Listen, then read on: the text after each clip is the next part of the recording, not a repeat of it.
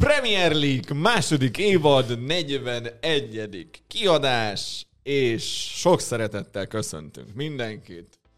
És bazdmeg reggel voltam, és még mindig négy szemetes zsák a Rákóczi párban. Tényleg megnézted? Másfél hete szopatnak. Két napja még volt, de csak 200 literes. Hát mi a fasz, ne, nem a hullákat akarok eltüntetni, tehát csak szemetes hozni zsák. vagy oda. Nem, és eh, megvehetném máshol, csak a felháborodottságom az sokkal nagyobb annál, mint hogy elmenjek máshova, mert érted, spárba nincsen szemetes zsák.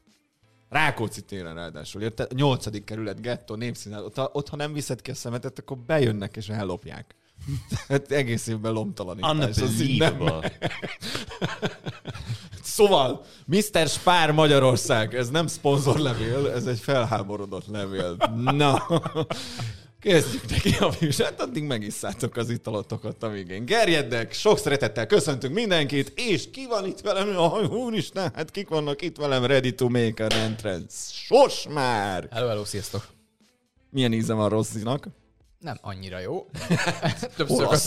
Igen, ez Olasz. Kicsit nem így- fürdik annyit. Ez a rossz. kicsit Rossz. Ez a rossz Hát de nem, földobom neki a labda. Milyen íze van Rosszinak? És nem mondja, hogy rossz. Hát, elég gyenge lett volna. Nem hajoltál le, érte. Te ki leszel? Hát én... Hello, köcsögök. Ez most nem marad? Nem, mert egyébként Coxot nem vállalja, de állandóan izé ö, Rangniktól tőle idéz. Nem, nem leszel Ralf innentől kezdve? De ő is mindig megmondja a tutit, tét, tét nélkül. Összek rá. Guten Abend.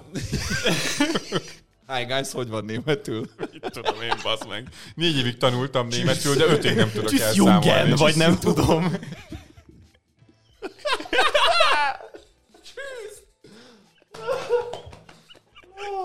Gyerekek, nem tudjuk abba hagyni a múlt heti adást. Ez, ez ilyen örökké fog menni az hangulat. Szóval, na, Szabó Pét magyar hangja, egy választott karakter, Mr. Michael Cox. Csüssz. Szevasztok!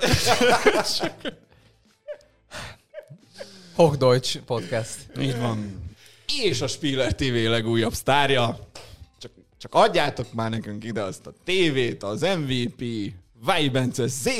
Hello, Bello, jó napot. Szevasztok. Megint valami nyaralós inget vettél Igen, föl. az van, hogy amikor elkezd kisütni a nap, akkor én így természetesen átvedlek egy kolumbiai drogbáróba. És én próbálok úgy öltözködni nyára, mint hogyha Kicsit most szakadtottak volna a narkoszba. Pácsó Herrera Ugye? vagy egy Kurvára. kicsit. Igen, Na, meleg. pontosan arra megyek. meleg. Hát azt tudom, az baj, de mindegy. Akkor meg így rácsúsztál. Sok afterből lett egy Pacho Herrera. Hát elmentem az instantba, és ott mindent ki kell próbálni. Különböző termekbe, különböző drogok, különböző emberek. Mondjuk így tényleg nem lesz szponzorunk, de mindegy. Viszont vannak támogatóink, hadd mondjuk el. Nagyon szépen köszönjük, már egy fél kamera ára összejött. Hamarosan tudunk venni magunknak olyan székeket, amik nem nyikorognak. Következő hónapban is. Nem is nyikorol. Annyira. VD40 Szereti kell. ezt a Nem. hangot. Mindenki megmondta, aki minket néz. Azért szeretném, mert ez bio podcast, ez full bio. Nincs megjátszás, nincs semmi. Mondjuk van, amiben baj, hogyha bió lenne, de igen. Na mi legyen? Meddig húzzam még ezt a beköszönést? Forró Kész- rakás lesz? Ne, igen, én hoztam nagyon jó forró rakást, de emellett még sze- hoztam egy kis hírcsokrot, mert Gabinak általában fel ezt ajánlani, hogy készüljön valami ö, cikkből, de nem szokott. E, Mostanában már ki se nyomtatja a témákat Igen. egyébként. Nem, elmondom, hogy mi a helyzet a nyomtatónkkal. Van, működik a Dorinának a gépéről. Az enyémben fönn van, de az nem érzékel, nem tudom. Ja, és menet közben a patron is kifagyott belőle, úgyhogy Az a telefonomban föl van írva. sincs a spárban. Telefonomban az nincs, bassz.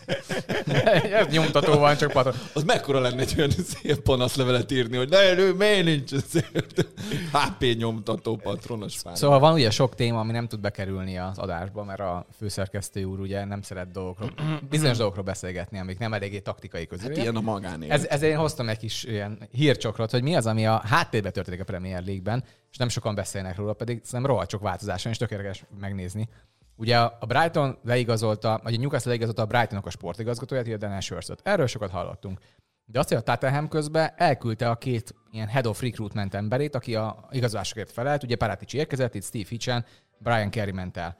De a másik az, hogy az Everton és a Burnley-nél is rohadt nagy keresés van az, hogy kit hozzanak oda. Ugye ott azért pár dolog már beszéltünk az Evertonról, hogy működik. A Burnley is ugye igazából a Daesh kezébe volt ez az egész dolog. Most izé teljesen üres ez a pozíció. De ami igazán izgalmas, az, hogy a Leicesternek ugye a head of recruitere, ez a Lee Congerton, ő elment az Atalantába.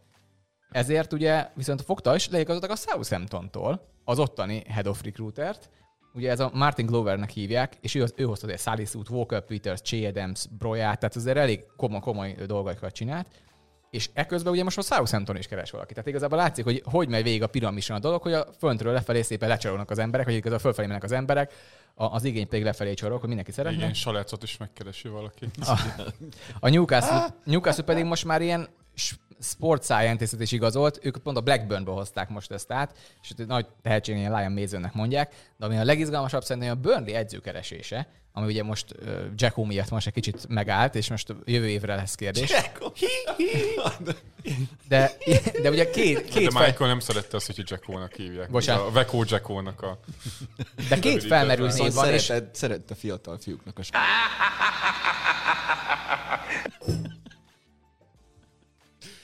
Gyerünk el egyébként, és őszintén érdekel, mert fontos dolgok, amikről beszélsz. Tényleg. De ezt nem tudom mennél komolyabban. Szeretném a szemembe néznél, és úgy elmondhatnám. Jó, én most kicsit túl Nekünk jó, fontos, amit mondasz tudni kell, hogy Gabi most húzott le egy helt így egy kortra, tehát ez...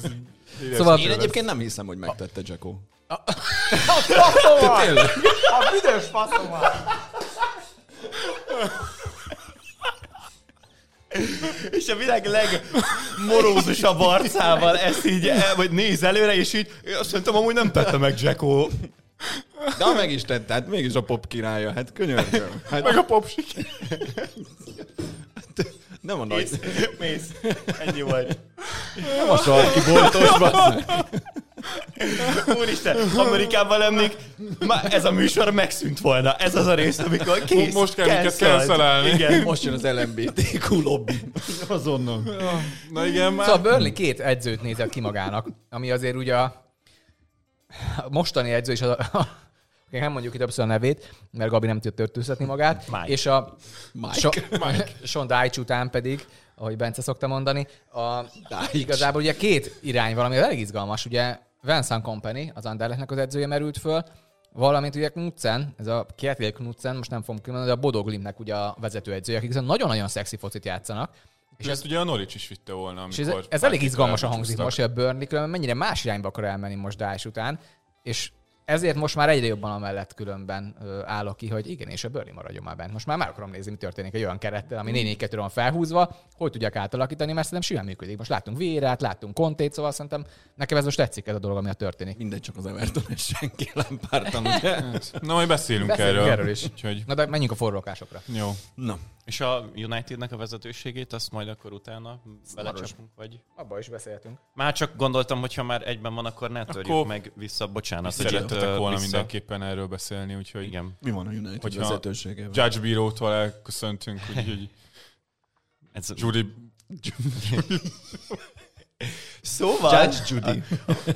a Pit még nem áll a szellemi képességeinek a csúcsán pillanatban. Én nagyon korán keltem ma is, úgyhogy Úgyhogy Nem bútolt be.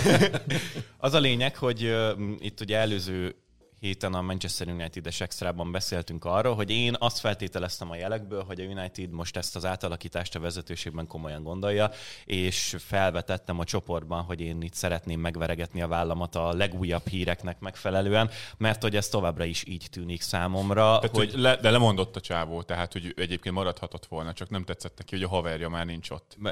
kivéve, hogy ugye nem tudjuk, hogy vajon lemondatták-e, vagy önmagától mondott-e le. Mindegy, az a lényeg, hogy De nagyon... szép állásod van, mi lenne, ha történne veled Hát valami? Valahogy így, de hogy ettől függetlenül, hogyha önmagától is mondott le, azt gondolom, hogy az, hogy ez most már nem tudom pontosan fejből, de kb. a nyolcadik vezetőségbeli, vagy valamilyen felsőbb United-es osztályban szereplő embernek a, a menesztése, vagy a lecserélése volt kb. másfél hónapon Hát ugye belül. a két úgyhogy- vezetőjátékos megfigyelő, ugye Woodward távozott, most Meti fiú is távozott, úgyhogy igen. Jó, de most mondjuk már Matt Judge ment ugye el, aki igazából a igazolásokért és a szerződésekért felelt igazából a Unitedon belül. Tehát igazából Hozzá köthetőek olyan bravúros ügyletek, mint például Erik Bájének a szerződés hosszabbítása. Vagy Erik Ten Hag leigazolása, ugye? Azért ő, ő kötötte meg az üzletet, persze nem ő hozta a döntést, de az elég vicces, hogy megkötött az üzletet, majd két hét után távozott a Unitedtól.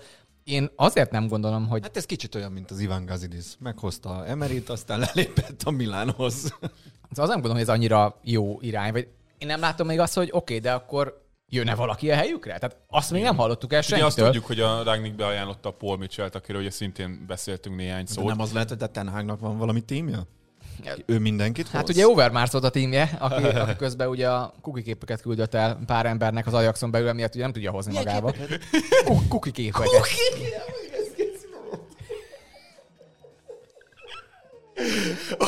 Óriási tükörfordítás. Ez bravúr. Komolyan.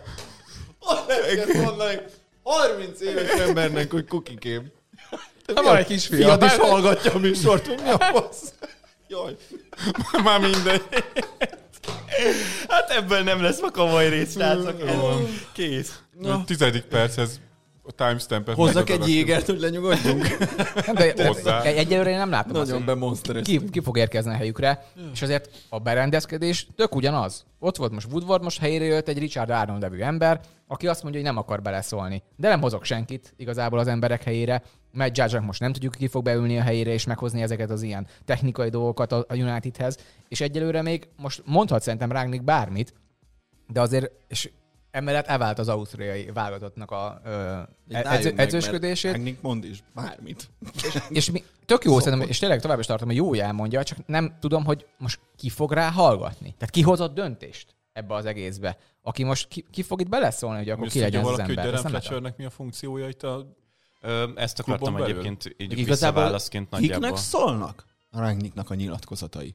Tehát így, hogy gyakorlatilag ugye el lett küldve mindenki. Ő meg folyamatosan arról, be, most a, mi volt a kedvenc, hogy Hát mo- a modern csatárokat, A tulajdon- modern csatárokat A szeretnék. tulajdonosoknak szólhat, és azt szerintem az oké. Elmondta, hogy modell csatárokat szeretem, de elmondta, hogy hát Ronaldo maradhatna még egy évet nyugodtan igazából. Nagyon hasznos. Jó, hát mert szép, Az egy- azonnal rászóltak. Hát vagy kicsit odaszart még Ten Hag asztalára, azért igen, igen. Szóval nagyjából ezt akartam egyébként visszaválaszolni, amit a Pete itt felvetett, hogy Szulsiár kirúgásakor volt egy rémületesen hosszú atletik cikk arra, hogy milyen állapotok uralkodnak ilyen hatalmi szinten a Uniteden belül. És én szerintem az, hogy azzal kezdtük, hogy kivágtunk egy csomó embert, akinek valójában az se volt tiszta, hogy mi a szerepe, azzal olyan nagy problémát én nem látok. Tehát amikor Szulsiár kirúgták, akkor tudtuk azt, hogy ott volt Fletcher, ott volt Kerik, ott volt Szulsjár, Ronaldónak is volt beleszólás a dolgokba, Ferguson folyamatosan belepofátlankodott a mindennapokba, és ez még csak a futball része volt az egésznek, és senki nem tudta, hogy ki miért felelős, össze-vissza tartott, bocsánat, hogy hívják még a, aki Szulsjár helyettesi tanárkodott az edzéseken? A másodedzője Filen? volt. Mike Filen? Nem, nem Mike Filen is ott volt, és van még egy fiatalabb srác. McKenna? Igen. Tehát, Hát, hogy hát még ők el is voltak, is, igen. és össze-vissza tartották az edzéseket, a játékosok nem tudták, hogy igazándiból ki, minek a felelőssége, és hogy az, hogyha ezt egyáltalán már annyival előrébb vagyunk, hogy ezt robbantják, és kevesebb emberre hárul ténylegesen a döntéseknek a meghozatala, akkor én szerintem még az is előrelépés az eddigiekhez képes, bár nyilván ahhoz, hogy olyan nagyon hosszú távú változás kéne, ahhoz még nem láttuk mondjuk azt a sportigazgatószerű csávút, akit beültetnének fölülre. Én csak a céges kultúrát, a kultúrában én azt látom sikeresnek, hogyha hozol egy vezetőt, és ő rúg ki mindenkit, és ő hozza a saját embereit. Most ezt nem látom, hogy ki az, akinek a kezében van a pálca, aki azt mondja, hogy én csinálok. És ha ez Richard Arnold, csak nagyon a háttérből csinálja, nekem az is jó, és akkor tök jó irány, csak akkor nevezze ki valakiket, mert ez úgy, ez egyelőre hiányzik. A kirúgások megvannak, az tök jó, és azt De mondom, nem lehet cserélni tényleg, hogy ez Ten Hag. Mert történetesen csak, hogy ebben a műsorban is hangozzon el a neve, Wenger így érkezett meg az Arzenálhoz. Tehát megjött és kibaszott Nem minden, hogy ekkora hatalmat kap. Jó, hát az biztos. Nem itt tart, nem itt tart. Nem is való. És És ott Wenger fölött is ott volt egy, egy David Dean viszonylag sokáig, tehát ott sem erről volt És szó, tehát ott is volt egy hierarchia. Tehát az ott is látszott, hogy ez nem működik, hogyha egy ember kezében van konkrétan minden, a sportszakmai részről legalábbis. Úgyhogy én is egyébként bizonytalan vagyok, mert nem oké, hogy vannak távozók, mondom a, a Judge-nál is ugye arról szólnak hírek, hogy ő lemondott.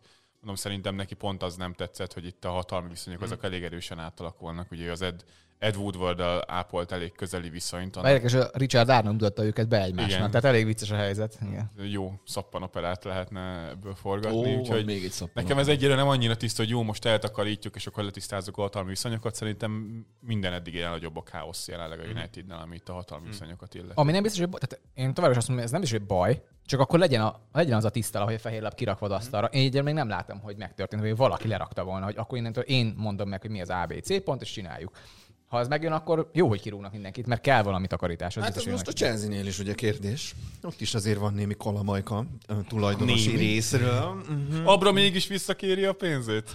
Aj. Szeretnétek elmondani helyettem, vagy simogassam? nem, Megvan a South Parkban, amikor a, a televíziósok is simogatják a melbi, mondjuk ott, hogy jaj, nem jó neked, ami történt. Mm, nem tudod visszamondatni a csomagot, és így, jaj, de rossz. Mm, de én pontosan úgy... A kurva! Nincsen meg ez a rész? Nem, nem, nem. De a te előadásodban még soha, soha többet nem fogom tudni kitörölni az elmémből. Az a lényeg, nagyon röviden elmondva, hogy ugye... De, de tényleg, de nem hogy, hogy ugye van 350 tévécsatorna, és a srácok vissza ki akarják szedetni belőle az ilyen gyilkolós műsorokat, mert a elmondja? szüleik felizgulnak arra, hogy megölik egymást a házastársak, és hogy és a, nem lehet kivetetni ugyanúgy, mint itt, hogy sem egyetlen csatornát sem a csomagból, vagy mindet kifizeted, vagy és nem nézed a háromnegyedét, vagy pedig, na hát sajnos nincsen tévé, és így vissza tudjuk, de, de ez a lényeg, nagyon vicces, és van egy ilyen hajtók a zseb a okay, fel, jó. és azt lehet így dörzsölgetni. Jó. Szóval, jó. mi van a jazz Nem tudjuk, majd megbeszéljük, hogyha lesz valami De nem, forró hát, tényleg az volt, nem? Tehát, hogy így az elején még az volt, hogy ajándékba ja, Abramovics ott hagyja hát ezt nyilván. a másfél milliárdot, vagy egy egész kapjál a szoktól ajándékot, bazd meg. így van. Most lapozzunk. Jó, de jövő héten lesz Chelsea extra, szóval igen, igen, akkor, akkor kibeszéljük ezt. Addig megsimogatom hát, magam. De most ez tényleg az ma, hogy a, ha nem ütik nyílba, akkor mennek a második osztályba? Hát május 31 hát úgyis valakitnek nyílbe ütik. Tehát a 200-an tettek ajánlatot. Szóval a, a lényeg az, hogy aki fizet az extrákért, azt meghallgathatja, hogy mit mondunk erről. Komolyan, aki nem fizet, azoknak marad az a hülyeség. Úgyhogy Na, forró rakás. Forró rakás. Forró rakás. Az, hogy nekem két forró rakásom is van. gyönyörű átkötés volt. Ezt nem akarsz műsorvezető lenni.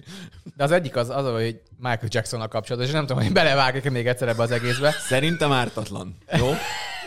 szóval... Az biztos, hogy a Burnley ez jól nyújt hozzá. Hát azért Macaulay Culkin hómalónos gyerek a legjobb haverja volt, és ő nyilatkozta, hogy soha nem nyújt hozzá egy újjal sem. Szóval hát, Michael Jackson a, az első Burnley menedzser most 91 óta, Jimmy Mullen volt előtte, aki négyből négy meccset megnyert. Ő négyből négy meccset nyert meg, ugye most Michael Jackson a Burnley kispadján hármat nyert meg eddig. Nekem az a for... Az a... Nem fog De jó, én kimegyek és megmosom a fejemet, mert ez nagyon is... De ez akkora debilség. Michael Jackson, ez nem jó. Ez, ne, ez nem jó, no, sehogyan itt, itt, vágjunk egyet, mert ezt elveszítettük. Igen, ezt most túltoltuk. Forró rakástól újra kezdjük vele. Ezt most túltoltuk.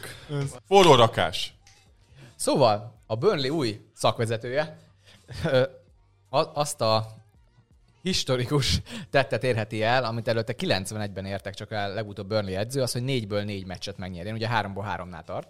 És én nekem az a forró rakásom, hogy meg lesz a 4 per 4 is, sőt, szerintem meg lesz az 5 per 5 is. Az 5 per 5 az már a Tottenham elleni mérkőzés lenne. Adja jó Isten! De én azt mondom, hogy szerintem MG be fogja húzni 5-ből 5 is. Minden idők legnagyobb North London derby jön. Illetve az utóbbi tíz év. Jó. Nem, te a mikrofon meg kicsit arra áll. Mondod, vagy mondjam, Pia? Én mondom, picit akkor talán ezzel a bölnek az esélyeit is javítom. Én azt mondom, hogy a hátralévő négy meccsen, a Tatalennek ugye négy meccs van, az Arzenálnak négy, szintén. Eddie Enketia több gólt fog lúgni, mint Harry Kane. Szemüveg nélkül. Jó. Ez nyílt provokáció? De miért? Hát benne Sőt, van. Declan Rice-nál is több volt fog Enketia. Nem. Az mekkora volt ezzel most a meccs után Declan Rice? Megkérdezte, akitől a kilenc éves kora óta is, mert ki, ki vagy te? Aki, aki ételt adott a szájában. Mi a harmadik forró lakás? De már a gyerekkori barátokat is be kell feszíteni, hogyha úgy van. Az biztos. Ez mindenki ellenség lesz egy idő után. Így van. Olyan ez, mint a biliárdasztal. Így, hogy bevizeztem a fejem, és párásodik a szemüvegem, bassza meg. Szóval eh, elnézést Chelsea szurkolók, nem kipicizni akarlak titeket, de én de. azt gondolom, hogy az utolsó négy fordulójában a Chelsea-nek ez a Wolverhampton, a Leeds United, a Liverpool és a Leicester City maximum négy pontot fog szerezni a Chelsea. A Liverpool az egy FA kupa. Ö, bocsánat, Watford Leicester City. Elnézést, igen. Akkor még rosszabb, ugye? Mm. Mármint, hogy az még inkább Tehát max négy pontot fog szerezni ezen a négy meccsen. Ezen a négy meccsen, Hát de akkor mi leszünk a harmadikak? Az úgy nem... Nagyon forróra. Akkor nekem ez a forró rakásom. Az Arsenal Az az harmadik. lesz a harmadik. Módosítom, hogy odaérünk a négyre, leszünk. Jó. Én ezt elfogadom, mert no. pici, pici esélyt látok rá. Nekem rémületesen De Chelsea-nek mostában nem megy, a, nem megy a futball. Igen. Na jó, Beszélünk erről is majd egy mérkőzés kapcsán. beszélünk.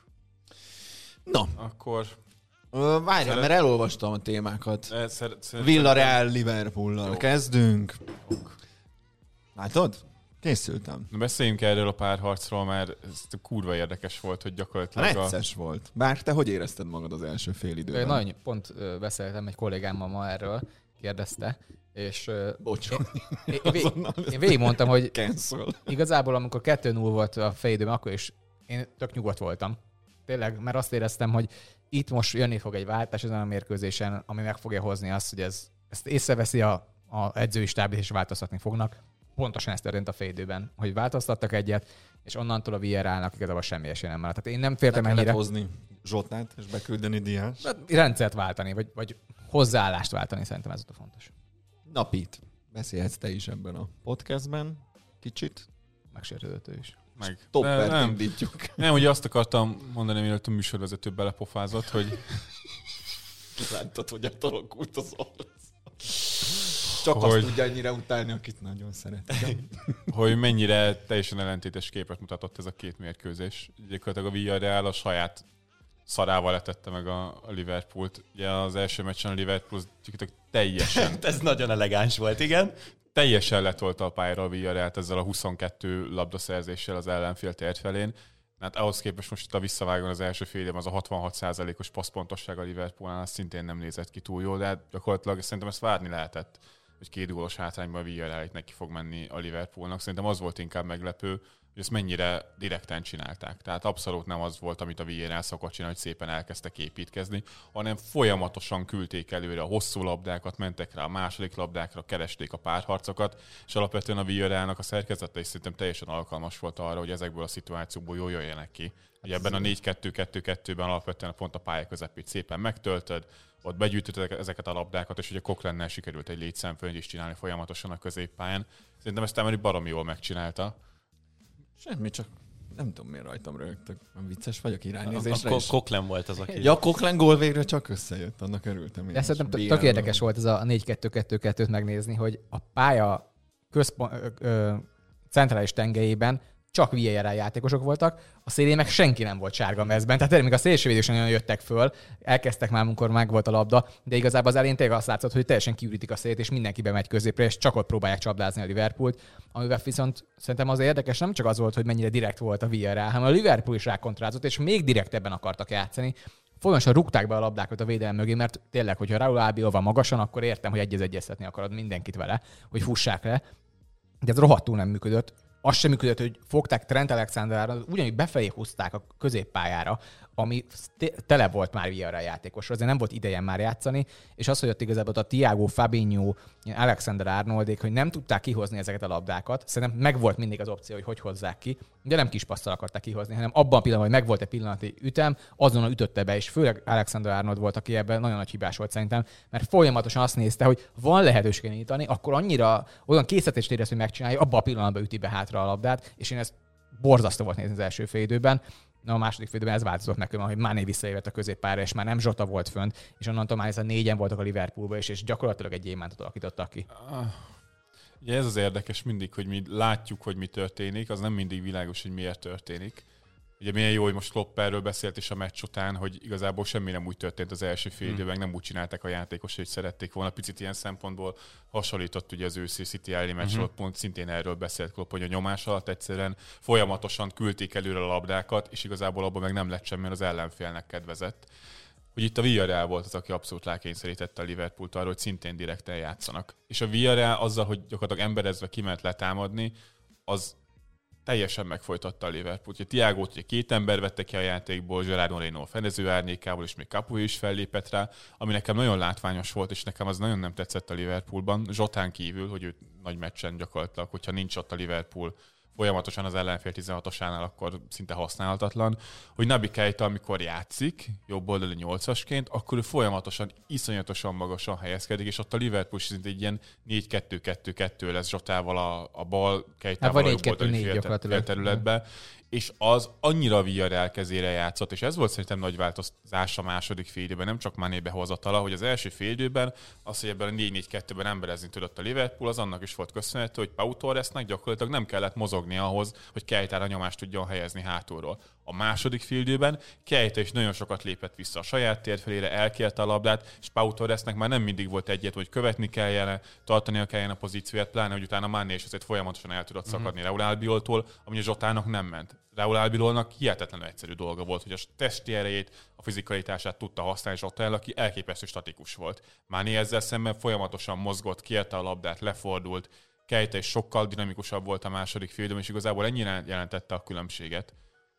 Nekem is messze az volt a legfontosabb ebből az említett Klopp nyilatkozatból, hogy elmondta, hogy Alexander Arnoldék többet kapták a labdát a félterületben, meg nem tudom, mi nyilván fontos, de az, hogy mennyivel folyékonyabb, meg fluidabb, meg, meg rugalmasabb lett, a, azt hiszem, hogy ezt a szót használta flexible talán a, a csapatban azzal, hogy Mané egészen más játékot jelentett, mint Zsotán meg Kejtának is a visszalépései, és ettől egyszerűen így, mint hogyha összevarták volna végre a Liverpoolt, és úgy játszottak, ahogy egyébként tudtak.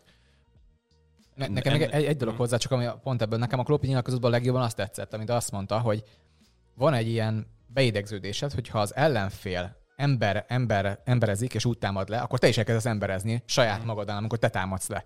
És hogy ez rohadtul nem ezt akarták csinálni. És a második végre visszaálltak arra, hogy terület alapon támadtak le, és végre megvoltak az, hogy passávokat zártak, és már nem volt egyszerű a VR-nek felhozni a labdát. És tényleg az első félidőben nagyon sok olyan helyzet volt, amikor azt lehetett látni, hogy Zsota kimegy a, a, egészen a kapusig, és letámadja a rullit is, és a két szélső, az pedig nem támadja meg a köz, két középső hátvédét, és átveszik a labdát. És akkor jött, hogy Szállán meg Máli nézte, hogy most akkor jöjjünk, ne jöjjünk pontosan. Ez nagyon rosszul nézett ki, valamint az, hogy azért azt is ki kell mondani, Máné viszont a bal szélen már bőven nem annyira jó, mint egy Luis Diaz azon a bal szélen. Amit ő csinál, hogy megkapja, és egyez egyézik folyamatosan, és tudod, hogy meg fogja verni legalább 50%-ban ezeket az embereket, akik ki van vele. És egyszerűen olyan veszélyez, hogy muszáj, hogy duplázza, hogy valaki segítsen be mögé, arra eltolódik teljesen a védelem, és most még egyre Diaz nem jó abban, hogy ebből forgasson a másik oldalra. Pedig ez, le, ez lesz majd az igazi Liverpool szerintem, amikor Diaz elkezd átforgatni a másik oldalra, ahol Alexander Arnold érkezik, és utána esik be mind a három támadó, 16-osan belül Alexandernek beüti labdákat. Szerintem ez lesz a jövő évi Liverpool. Én ezt látom nagyon, hogy ez nagyon jól néz ki most ebben a pillanatban. Hát, hogy én kérek elnézést, de milyen csapat lesz az, hogyha még ezt is hozzáadják? Hát én kérek elnézést, de ezzel ma találkoztam ezzel a statisztikával, aztán hagylak utána Pete mondani. A Liverpool... És a, mi, fiú, mindenki bocsánatot kér, bazzek, ha mond egy mondatot, hogy nyugi Pete, minden beszél. Szeretjük őt. Kibaszott terrorba tart minket az izé. Bántam az a kapcsolat. Rohadt Weinstein, a producer. Szóval, hogy, hogy én így néztem, és így végig gondoltam, ez tényleg így van a Liverpool, az egyetlen csapat egész Európában, aki az összes mérkőzésén, ami lehetséges volt a szezon első napján, azt azon ott lesz, szerepelni fog. Minden egyes sorozatban, minden mérkőzés. Hát meg lesz a leg, legtöbb őket. győzelem is egy szezonban, mert ugye 40, 44 a United, és most 42 tart a Liverpool, szóval biztosan fognak még kettő meccset nyerni, azt gondolom. Az is meg lesz az összes angol csapat közül. Ugye ott van mind a négy sorozatban ott vannak, még egyet megnyertek, uh-huh. kettőnél döntőbe vannak, egynél pedig bár végén mennek valószínűleg. Szóval ez szerintem historikusan brutális szezon most a liverpool Elképesztő. Ez mennyi meccs lesz így? 60, 70? Na, 60 valamennyi. Ez ugye Chelsea-nek volt pont az előző a szezonban egy ilyen igen. hasonlóan látványosan hosszú éve. Igen, még azt akartam mondani, hogy a flexibilitás, hogy mi változott a második fél időben, ugye főleg a második gólnál volt ez szerintem látványos. A második, igen amikor Alexander Arnold tök szabadon maradt ott a jobb oldalon, és hogy az első fél időben például mennyire ügyelt rá a Villarreal, hogy a széleken folyamatosan duplázzanak, és gyakorlatilag nagyon sokszor ezt a 6-2-2-t védekezték azzal, hogy mindenki, mindkét szélső hmm. visszazárt, és a csatárok is nagyon mélyen helyezkedtek, amikor bebunkereztek, de hogy itt abszolút nem ez történt. Hogy a második fidőre abszolút vissza is esett a Villarrealnak az energia szintje, ami abszolút tehát várható is volt. Nehéz szó ez a VRR, mindenki kötöknek, azt látom. És várható is volt, és onnantól kezdve sokkal könnyebben is tudott kijönni a Liverpool, és nem, talán nem csak a szerkezeti változtatások, meg a személyi cserék miatt. De ami még nagyon fontos volt szerintem, a. Ugye Az első fél időben, ebben a 4-2-4-ben Alexander Arnold jött befelé, és Salah oda volt ragasztva az oldalvonal mellé. És ez semmiféle problémát nem okozott a Villarrealnak. A második fél időben inkább Alexander Arnold volt az, aki kint maradt, és Salah jött befelé. Ez egyrészt azért volt jó, mert Pau Torres-t is fixálni tudta, nem tudott úgy kimenni, és ezt tud... Örülök, hogy most a Mark tört meg. Mikor jártál utoljára pornó oldalon? Tudod, hogy ott hogy használják ezt a szót? Neki már nem kell. Ugyanitt Lada eladó. Az Jaj, az a a baj. műsor végén. jó, jó. Jaj, az a baj, hogy ahogy tovább mondom, az se lesz sok. Hogy, e, e, hogy, Na Ki, tedd ki, rá ki point. beráncigálta, vagy mi lesz? Tedd rá point. hogy, hogy ezt, ezt a pillanat pedig bement fel, ezzel leszűkítette a, a Villarrealnak a védelmi vonalát, és ezért volt egyébként nagyon sokszor jóval több területe Alexander Áldonnak a második fél De, de ez a fontos, amit az mondasz. Pete, hogy Alexander végre nem kezdete behúzódni a középső ö, részére a pályának, hanem a szélen maradt, és folyamatosan onnan tudott beadni, és onnantól igazából már sok esély nem volt a VRN, meg szét kellett saját maguknak húzniuk a saját védelmi vonalukat, az pedig már rosszul állt. Szóval szerintem taktikailag, minőségileg is a végén felülkeregett a Liverpool meg energiaszintben és intenzitásban is. Tehát a vége a második idő ezért volt ennyire egyértelmű. Igen, ez a fontos különbség, hogy ugye Coquelin volt ez, aki folyamatosan azért nyomást helyezett Alexander Arnoldra, de a Villarrealnál nem véletlenül mondjuk azt, hogy emberorientáltan támadtak le, és nem embert fogtak, meg különben egyébként kurvára mindegy lett volna, hogy Alexander Arnold éppen hol van, Coquelin ugyanúgy mellett helyezkedett Mhm. volna emberfogásnál. Itt viszont azért zónát védekeztek, csapattal együtt tolódott, csak amikor átkerült a másik oldal akkor neki kellett rá nyomást helyeznie. Itt ugye forgatni tudtak, és Alexander Arnold kint volt, Coquelin egyszerűen nem tudott rá kiírni időben. A, azt szerettem volna még itt felvetni, hogy felháborítónak tartom ezt a Fabinho Tiago középpályás kettőst a Liverpoolnak a kellős közepén, és Hát lehet, hogy jön Chouamani, szóval lehet, hogy leszek és pótlás is hozzá. akkor meg ne, a kardomban dőlök. Tehát komolyan, az, hogy egy ilyen első fél idő után Fabinho, és nem is az, hogy csak gólt lőtt, hanem az az egész támadás, amit ő indított el, és utána felért, felismerte a, a lehetőséget, és egyébként meg a meccseknek a 85%-ában egy ilyen 20 méteres téglalapban szokott állni, és utána hirtelenjében ilyeneket csinál, meg hogy Tiagónak is az első fildei az borzalmas volt, ugyanúgy, mint az egész Liverpoolnak. Tehát azt hiszem, hogy élete egyik, hanem legrosszabb passzhatékonyságú félidejét sikerült produkálni a bajnokok ligájában. Ugyanúgy feljavult a második félidőben, ugyanúgy megvoltak azok az e- egészen elementáris lefordulásai, meg passzai, meg nem is tudom tényleg, amiket már sokszor dicsértünk itt a műsorban. És az, hogy ez a két ember ott van a Liverpoolnak a szívében, az olyan gerincet ad, és olyan sokféle gerincet ad ennek a csapatnak, hogy még azt is fel szeretném vetni, mert a természetesen a nagy riválissal mennék tovább egy fél gondolat elejéig, hogy még a Manchester City-nél sem gondolom, hogy van egy ilyen duó, akit ki lehetne jelenni. Nem tudom, Bernardo Silvát vagy Kevin De Bruyne-t sem mondanám pillanatnyilag annyira erőteljesnek, vagy nem tudom, hogy milyen szót használják, szenzációsnak, mint ezt a két sávót. Nekem egyetlen egy problémám van, mégpedig az, hogy nagyon sokszor túlbonyolítjuk ezeket a dolgokat szerintem, és nagyon sokszor inkább egyszerűen kéne megközelíteni ezt a dolgot. És ez nem szabad, ne, nem szabad, nem, szabad nem figyelembe venni a, a mérkőzésnek a körülményeit, hogy Tiago milyen rosszul passzol. Hát persze, hogy rosszul passzol. Milyen vizes volt a talaj? Hát alig gurult a labda. Aha. És ő ez nem volt hozzászokva. Hát ő nem, abszolút. És mi változott a második fél idő, hogy már megszáradt egy Megszáradt a fű. picit. Alapvetően a Ezt futball az egy egyszerű játék. Úgyhogy Kit, kit idéztél? Magamat. Azért, azért ma, Ekkora király vagy magamtól. azt is mondjuk, ezért Rulinak a második félidője az, ami... Ja, Rúli az egy elképesztően szarkapus. Tényleg Ez várható volt, úgyhogy... Hát, az amit egyrészt az első, első meccsen ami művelt, hogy minden labdát öklött, az a Én hülye, az a, a Rúli szerintem a világ egyetlen kapus, aki fél a labdától. De konkrétan, Nem, az a Zidánnak a fia volt, meg van az a videó, amikor Ja, Lukás. és így Elfordult a labdáról. Szóval egészen elképesztő dolgokat csináltak. A kimozdulásai, a passzai, és hát hú, borzasztó volt, amit művel. Szer- szeretném jó értelemben felkóstolni a Pete-nek a lehetőséget, és kiteríteni itt a vörös szűnyeget elé, hogy egy másik műsorban, egy másik környezetben már egy szá- számomra nagyon érdekes dolgot elmondtál Rulinak a kiütéseivel kapcsolatban, ami szerintem egy tök jó gondolat, úgyhogy esetleg itt is Hát Azt most mondta el a, a. Mák. Hát de nem olyan hosszan, mint Milyen ahogy azt te már tegnap. A Öklözések. öklözései, igen. Olyan voltam, hogy te Csak hogy valami kontextusa is legyen annak, hogy ez miért probléma nagyon. Öklözés. Nem akar, ezért nem akartam használni.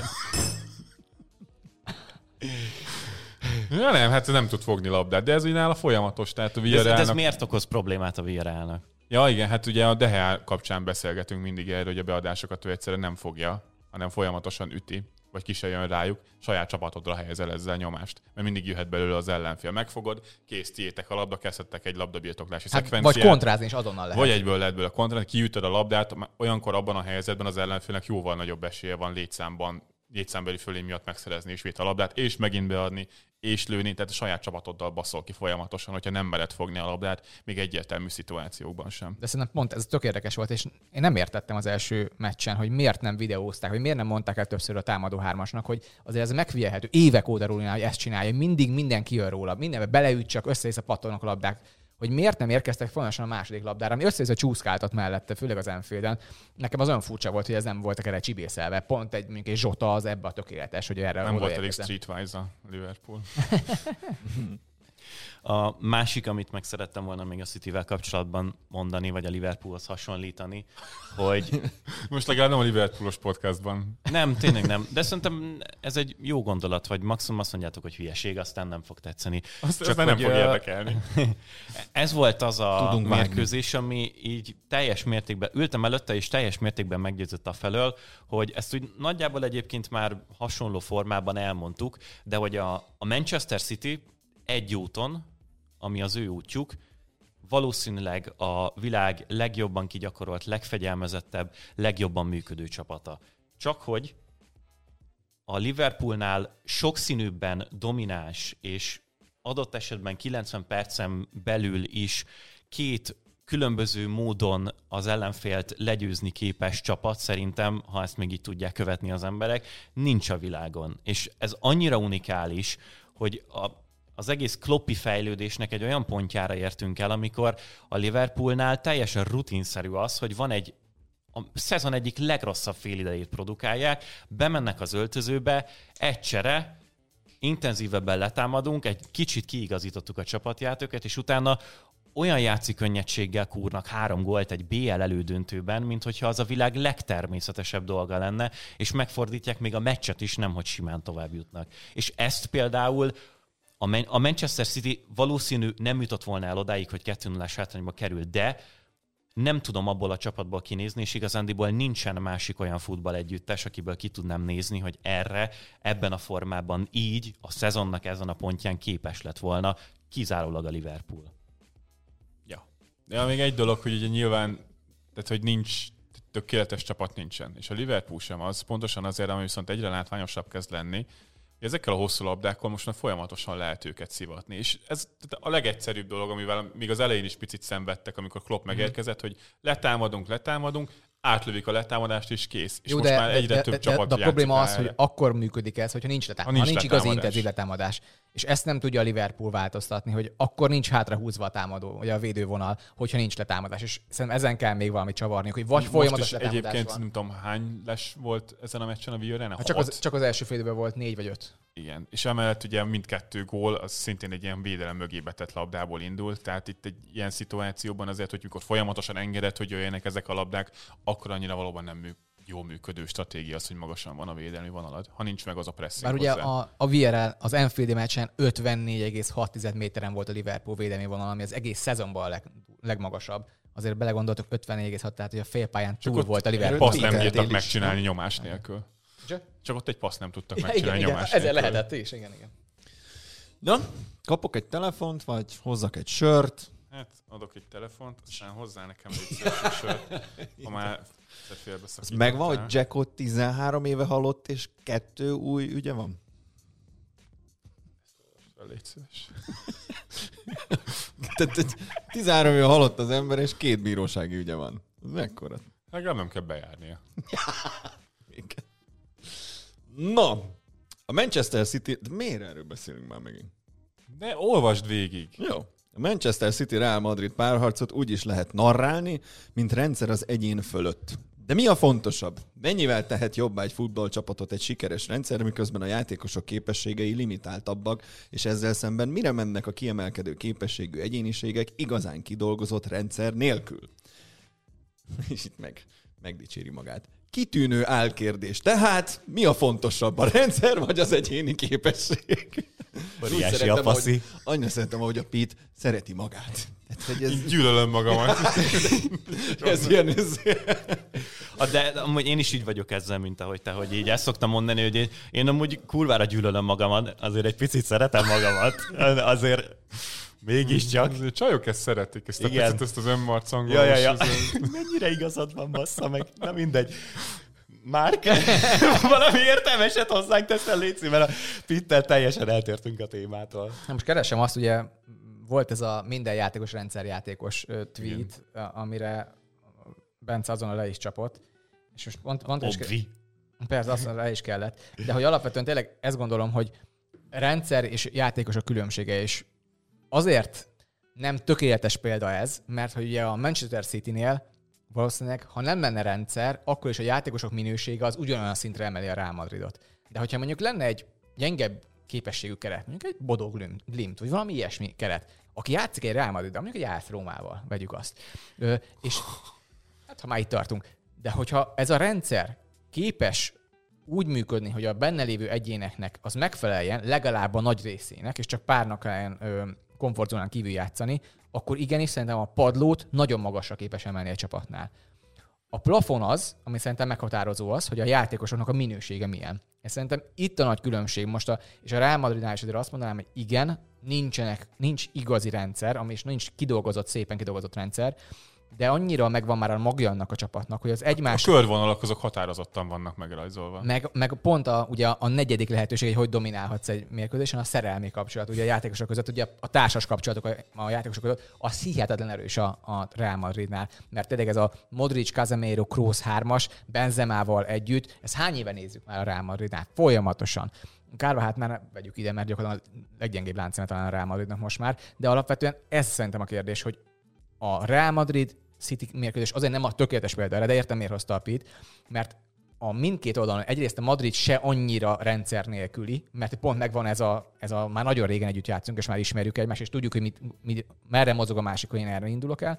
A másik pedig a City-nél pedig van egy kiválóan kidolgozott rendszer, és még a játékosok is kurva jók benne, és pontosan oda illenek, és ezért érzem azt, hogy ezért lesz megint egy domináns Manchester City ezen a mérkőzésen a Madrid ellen, aztán meglátjuk a mai este, vagy már tegnap előtt este, bocsi, de hogy szerintem ezért van az, hogy a rendszer el tud juttatni egy szintig, de az, azon, azon a szint fölött csak is a játékos minőség az, ami meghatároz. És ez minden edző is mondja, hogy én el, elviszem egy szintig őket, onnantól ők fejezik be. Ugye a védőharmadban, középső harmadban még én építkezek, a támadó harmadban a játékosok csinálják, pedig ott is megvannak azért a mozgások. Pont tegnap futottam bele Twitteren egy Bielsa sajtótájékoztatóba 2007-ből, ahol elmondja, hogy a futballban nagyon sok minden abszolút feláldozható. Az edzők feláldozhatóak, a sajtósok feláldozhatóak, mindenki feláldozható.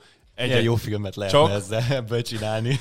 Csak, és egyedül a játékosok nem, és erre szerintem a Real Madrid egy jó példa. Vigyázzatok! hogy ott azért egy olyan játékos minőség van, és valóban annyira jól működik az a szerelmi kapcsolat, hogy egyszerűen Ancelotti sem tudja elrontani. De neki tényleg ez a legnagyobb erőssége, hogy, és én az Ancelottit mindig, ezt én így tudom definiálni az Ancelottit, hogy vele soha nem lesz egy csapat látványosan jobb, mint amennyire a keret maga erős, de soha nem is lesz egyáltalán gyengébb, mint amennyire az a keret egyébként hivatott. Ezt tudja Ancelotti. Ha Ancelottit leülteted az Evertonhoz, az be fogja hozni tizediknek. Ha Ancelottit leülteted a Real Madridhoz, meg fogja nyerni a spanyol bajnokságot, vagy menetel egyet a BL-ben. Ő ezt tudja, és ezt el is mondja mindig, hogy védekezést azt megszervezzük, de nem akarom megfojtani az egyéni kreativitást, azt oldják meg a játékosok. Ez egy erős, ez egy szemlélet. De hogy valóban itt van a Manchester City, meg itt van a Liverpool, és a Liverpool szerintem a legjobb példa, ahol végigkövethettük azt, hogy mikor és hogyan jutunk el odáig, amikor még a rendszer emeli meg a, a csapat padlóját, És honnan jutottunk el odáig, mikor a rendszerre ráérkeztek az olyan játékosok, mint mondjuk Alisson, mint mondjuk Van Dijk, aki meg a plafonját emelik meg úgy, hogy a rendszer az egyébként ugyanolyan működőképes. És 2022-ben ez a futballnak a csúcsa, amikor te a világ legjobb játékosainak adsz egy olyan rendszert, olyan kapaszkodókkal, olyan alapelvekkel, amihez mindig vissza tudnak nyúlni, de miközben a képesség is kiemelkedőek. Nyilván ezt kellene olyan játékosok, akik nem bánják azt, hogy egy rendszernek az elemei. Kellenek hozzá a Mohamed Salah, kellenek hozzá a Mané, kellenek hozzá a Fabinho. A Real Madridnál soha nem ez volt a filozófia, és ezért szerintem ők az ellenpélda erről, az egyéniség mindig is felülemelkedett a rendszer fölött. Ott soha nem fogsz tudni megcsinálni egy Liverpoolt soha nem fogsz tudni úgy egy rendszerre építkezni, mint ahogy az megtörtént. És valóban ennek a szint, ez a legfelső szintje. Kurva jó játékosok, kurva jó rendszerrel, kurva jó edzővel. És valóban itt vannak a Bodoglimtek, a Brightonok, ahol ennek megint csak a legjobb példa, hogy van egy jó rendszer, ahhoz az edző még folyamatosan hozzá is nyúl, folyamatosan alkalmazkodik, miközben az alapelvek megmaradnak, de egyszerűen nem tudsz tovább lépni egy bizonyos szinten, hogyha nincsenek meg hozzá a megfelelő játékosaid, egy magasabb szinten lévő játékos kereted. És ezért van az, hogy minden edző tényleg azt mondja, hogy a játékosok a legfontosabbak, a leges legfontosabbak. Csak az a kérdés, hogy egy játékosnak mennyire tudsz, vagy mennyire akarsz még segítséget nyújtani a pályán. Most csak hogy beszéljünk majd a Szakki nyilatkozatról szerintem. Mert ez tök érdekes. Már Jó. interpretációja volt itt a sajtóban. Nagyjából ugyanazt fogom elmondani, azt hiszem, de én elvétve meg össze-vissza hasonlókat szoktam mondogatni. In my honest opinion, hogy ilyen nagyon angolos legyek ezúttal, a szerény véleményem szerint. Csak ne legyél olyan mesterkélt, mint az előző adásban. Igen, az jó Márk a Márk megint meg fog szólni. Tévében ez nem fog, fog jól állni. Azt a részt, azt egy párszor visszanéztem, nagyon jó volt. Igen? ja, örülök, hogy örömet okozok neked. Igazándiból én... Legalább így. Én tök jó botom lennék, mert hogy én, én, én igazándiból jól esik nekem az, hogy hogyha egy megint érdegéltek rajta. Nem. South Parkos South Parkos részből egy négy órányi podcastot meg tudnánk tölteni. Na, háromféleképpen lehet szerintem sikereket elérni úgy Isten igazából a futballban. Vagy és ki a faszom vagy hogy megmondod, hogy hogyan lehet sikeres? Én kérlek szépen a Spiller TV szerkesztője vagyok, bazd meg! Jó, Na. Jogos. Jogos. Hoppá, hoppá. Jó. Már megyünk páttájba? Ah, jó van, jó van. Itt hagytak minket a pittek kettesben. Hát majd itt elpettingeltek. Nem olyan jó ötlet az, mert... Majd itt elpettingeltek, mi addig meg... Igen, hogy lehet sikereket elérni? Miért van az, hogy én elkezdek valamit mondani, és mindig én nem mondhatom végig? Én türelmesen végig mert olyan, összes rohadt olyan sokáig tart, mire te végig mondod. Most, amit mondtál, annak négy felvezető mondata volt. Hát de most mit csináljak? Nem, nem tudok ez előtte, ennél... hogy ezt szoktam mondani. Ja, akkor olyan direktesek, mint a Liverpool az, az első fél ide. Ott fél, oh. egy perced van, 40 másodperc a megszólalni. Ja, rád szól a szerkesztő, hogy beszélj gyorsabban a Spiller Igen. Előre föl kell venned itt ja. a hangüzenetet a héven. Mi, hogy lehet Na. jó futballcsapatot építeni? Vagy csinálsz egy rendszert, tök mindegy, hogy abban mindenki jól funkcionál-e, kizárólag úgy gondolkodsz, hogy működjön egy rendszer, ami szerinted majdnem mindenkiből a legjobbat hozza ki, és igazándiból mondjuk megnöveli szerinted a játékos kerethez képes, vagy a játékosok képességeihez képest a lehetőségeiteket. Ez adott esetben olyan kis csapatoknál tud szerintem működni, akiknek a Brighton nem teljesen ilyen, de hogy valami hasonló, amikor az edző jóval a szintje alatt kell, hogy dolgozzon, mert mondjuk a karrierje elején tart. Vagy úgy tud működni, hogy nem rendszered van, hanem megfogod és a lehető legtöbb poszton a legjobb játékosokat begyűjtöd, és igazándiból még az sem kell feltétlen hozzá, hogy tényleg mindenhol a legjobb játékosaid legyenek, de hogyha mondjuk van egy nagyon jó gollövő csatárod, van egy nagyon jó előkészítőd, meg van egy nagyon jó Példát védekező középpályásod. Real Madrid. Hát most a Real talán a legegyszerűbb ebből a szempontból, akkor őket a legnagyobb bizadalommal a számukra legkomfortosabb helyen, meg szerepben, amennyire szabadan, kreatívan tudják csak magukból kihozni a legtöbbet, úgy felrakod a pályára. Adott esetben így is lehet sikereket elérni. És van szerintem az, amit mindannyian messze a legnagyobbra értékelünk, ami kizárólag csak is a korszakos edzőknek és a futballtörténelem legnagyobb szakembereinek a sajátja, hogy van egy olyan rendszered, ami minden egyes játékosodnak a lehető legjobb esetben, és például a Liverpoolnál és a Citynél szerintem ez van, a keretben lévő minden egyes futbalistának a, nem tudom, mondjuk a képességeinek legalább a 70-80 százalékát kihozza ott, ahol őket játszatod, és emellett még meg is emeli egyébként az alapját a csapatodnak, és egyszerre tudsz felemelkedni rendszer szinten, és hozott ki messze a legtöbbet a játékosaidból a rendszerednek az apró cseprő kis változtatásaival. Ugye, szerintem az az érdekes, hogy hogyan jutsz el idáig. Két szemlélet az hogyan jut el a, a csúcsra.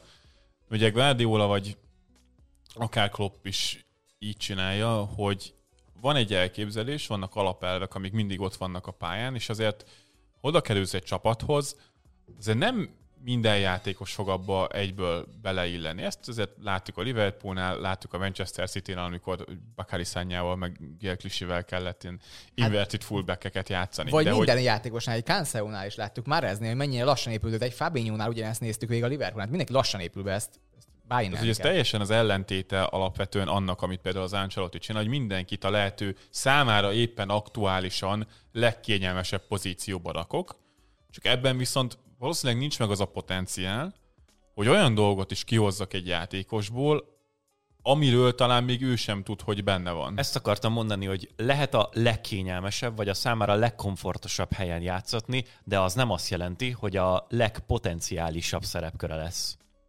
Szerintem a, a rendszer mindig meghatározza egy, ö, já, egy csapatnak a, a padlóját, de meg tudja emelni a plafonját. És szerintem ez a nagy kérdés, hogy vannak-e olyan edzők, vannak olyan rendszertervező és működtető edzők, akik megemelik az egész csapatnak a plafonját. És nem csak azt mondja, hogy amilyen minőség van a csapatban, az lesz ennek a plafonja. És szerintem ezek a legjobb edzők, ezek képesek Van, erre. Londonban dolgozik egy ilyen.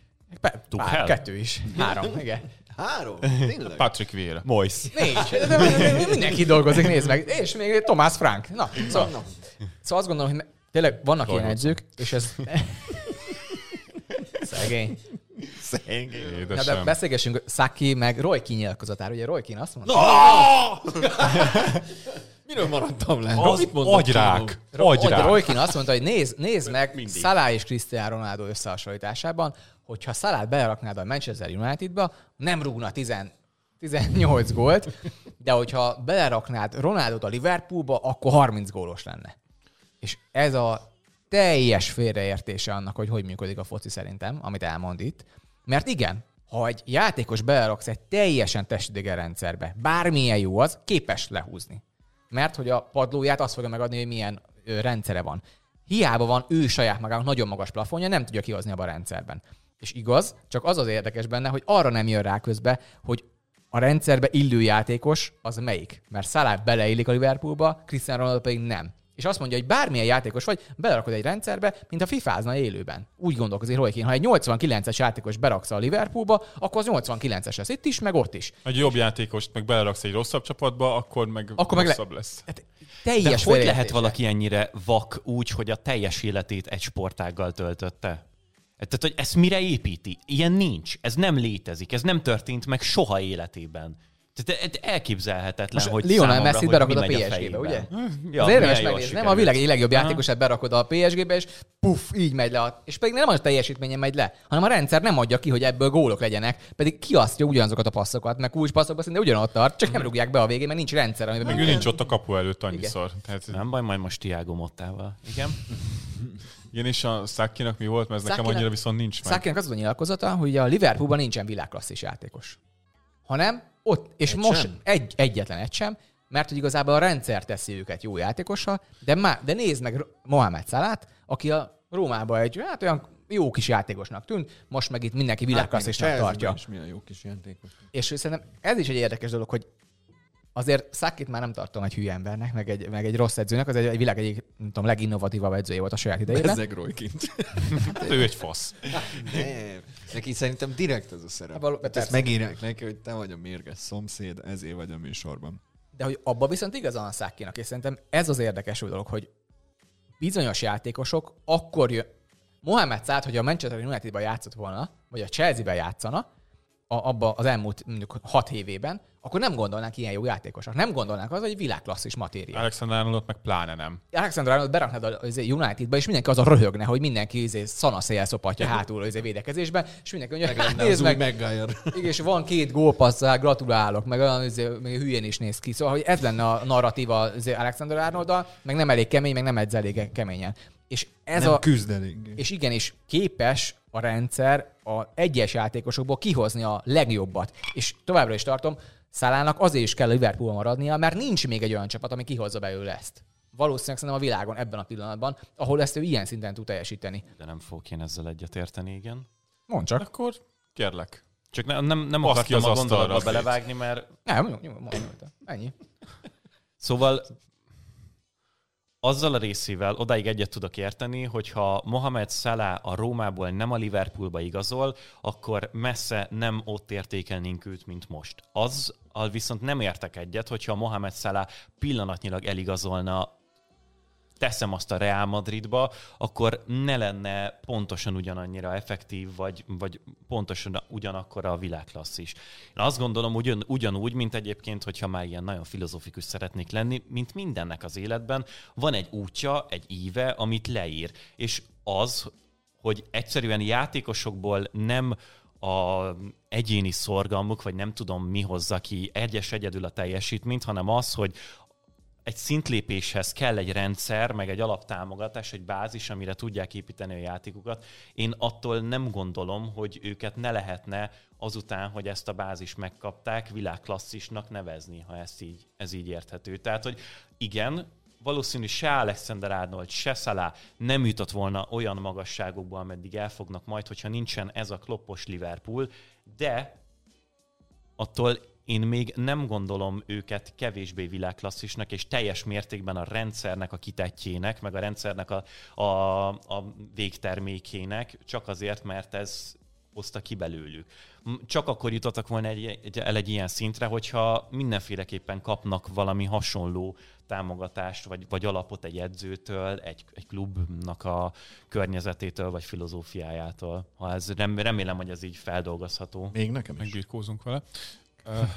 Szerintem ez, ez még az, főleg az ilyen szállatípusú támadóknál a legkevésbé tényező. Szerintem Alexander Arnold ilyen szempontból már egy más téma.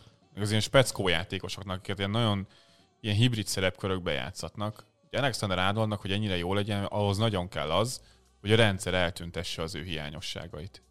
És szerintem például a Real Madridnál soha nem lenne olyan rendszer, ami ennyire jól eltünteti Alexander De én ezzel például nem teljesen tudok szintén egyetérteni. Tehát Ancelottinak, szeretném ezt akkor még egyszer elmondani, mint az előző adásban is, hogy továbbra is tisztában vagyok a hibáival, tisztában vagyok az elmaradottságával, és tisztában vagyok azzal, hogy miért nem lehetne őt például Jürgen Klopphoz hasonlítani 2022-ben. Pont. Okay. Benci belejött a Twitter pít. Akkor elmondom még egyszer. Látom, nem figyeltél. Nem, látom, nem érted. Nem az a jó, amikor azzal zárja a mondatot, hogy és aki ezt nem látja, azon nem tudok segíteni. Demokratikus Ez, hozzáállás. ez régen, régen ez úgy volt, hogy aki, nem, aki ezt nem látja, az hülye a focihoz. Ebből lett az, hogy azon nem tudok segíteni. Azóta már picit kultúrálódott, finomodott. Hogy nőttek a lájkoló számok. Viszont Roy Keane-ről meg tudom mondani, hogy ő tényleg hülye a focihoz. De egyébként ez tényleg nekem is furcsa. Tehát gyakorlatilag, hogy, hogy ezek a úgymond régi játékosok, ezek miket tudnak belőni. És nem csak, hát jó, most rájuk szálltunk, de nem csak United oldalon van ez. De Michael Owen is ott van. Továbbra is ma láttam egy nagyon jó tweetet, a, hogyha a BT azt hiszem szolgáltatna egy le tudom halkítani Steve McManamet a kommentálás alól feedet, akkor azért fizetnének az emberek pluszba az előfizetésen felül, hogy legyen egy ilyen opció, és meggazdagodnának belőle. Uh, Fú, Bence, különben nagyon-nagyon nem értek egyet azzal, amit mondasz. Tehát ha a Real beraknád Mohamed Salát is, Mohamed Salát én azért nagyon sokszor láttam olyan mérkőzésen, amikor az egy az egybe védekeznek úgy ellene, hogy a seggébe áll mindenki, és nagyon meg tudják enni. Mm. Ettem már meg itt a United úgy, hogy öt védőzött a szúsár, és folyamatosan lép ki a középső védő, momentuma nem volt Mohamed Salának, az mert nem voltak képesek azt megteremteni, hogy üres területbe bemozoghasson, és az utolsó passz megkapja egy visszalépő hamis 9-estől, vagy egy másik oldalon Robertsontól egy megérkező De labdával. a- a Ez a Real Madridban nem biztos, hogy megtörténik. De most neked. nem a Roy Keane-nek a mondatát ütjük azon azzal, vagyis az ő fikázását, amikor azt mondja, hogy beraksz egy jó játékost egy másik rendszerbe, és jó lesz?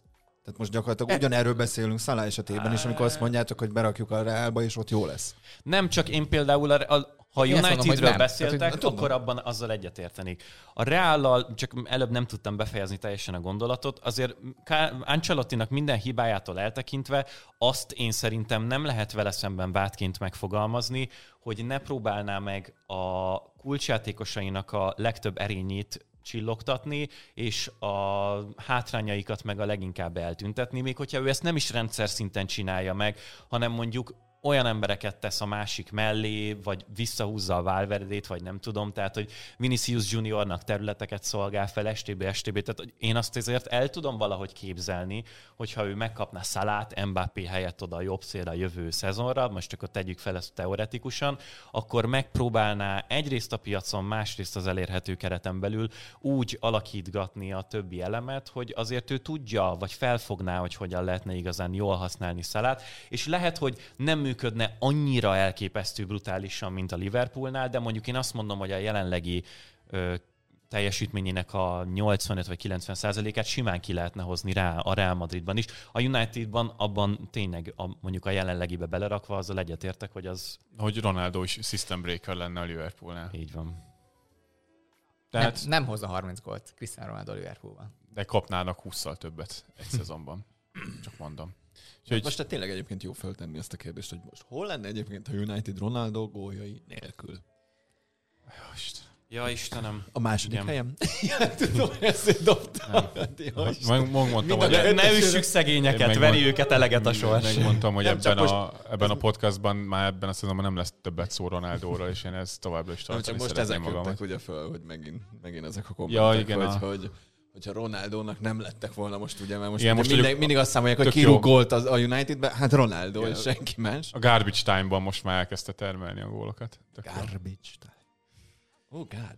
Na, egy órája Az, az NBA-ben vannak téma? olyan statisztikák, nagyon gyors lesz, hogy ö, azzal súlyozzák, hogy amikor már, té- hogy felvettem mind a kettő a telefont, jó nagy gecik vagytok.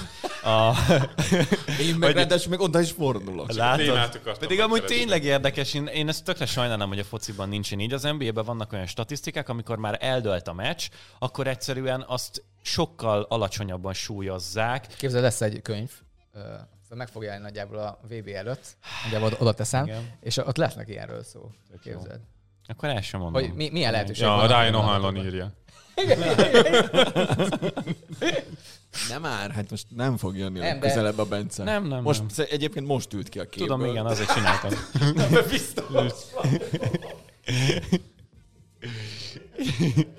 Üljél csak szépen vissza. Na, harmadik Műsor- témánk. Műsorvezető kolléga, aki most már a lapot is megspórolja. Itt Hát figyelj, Ilyenkor költözünk, tollal- most már nem költünk Tollal, papírra sem. ceruzával egyébként ki Arra lehet írni. gondoltam egyébként, Szépen. nagy nyomtatott betűkkel fölírom a három témát mára. A Noristonnál elbúcsúztunk, őket hamarosan követi a Watford, de a Leeds mi van? Norwich. Nem, kell nem, Nem, jobban. nehogy is, ez tök jó volt. Nem, a Márknak van egy ilyen visszatérő méme, amit mindig csinál, hogy amikor elkezdesz valamit, a, amikor beköszönsz, vagy amikor egy témát elkezdesz, akkor ilyen nagyon hangos az első két szó. Igen. És mindig így, mi- mint hogyha megijedne, és minden egyes igen. részben négyszer eljátsza ugyanezt, bazd meg. így Igen.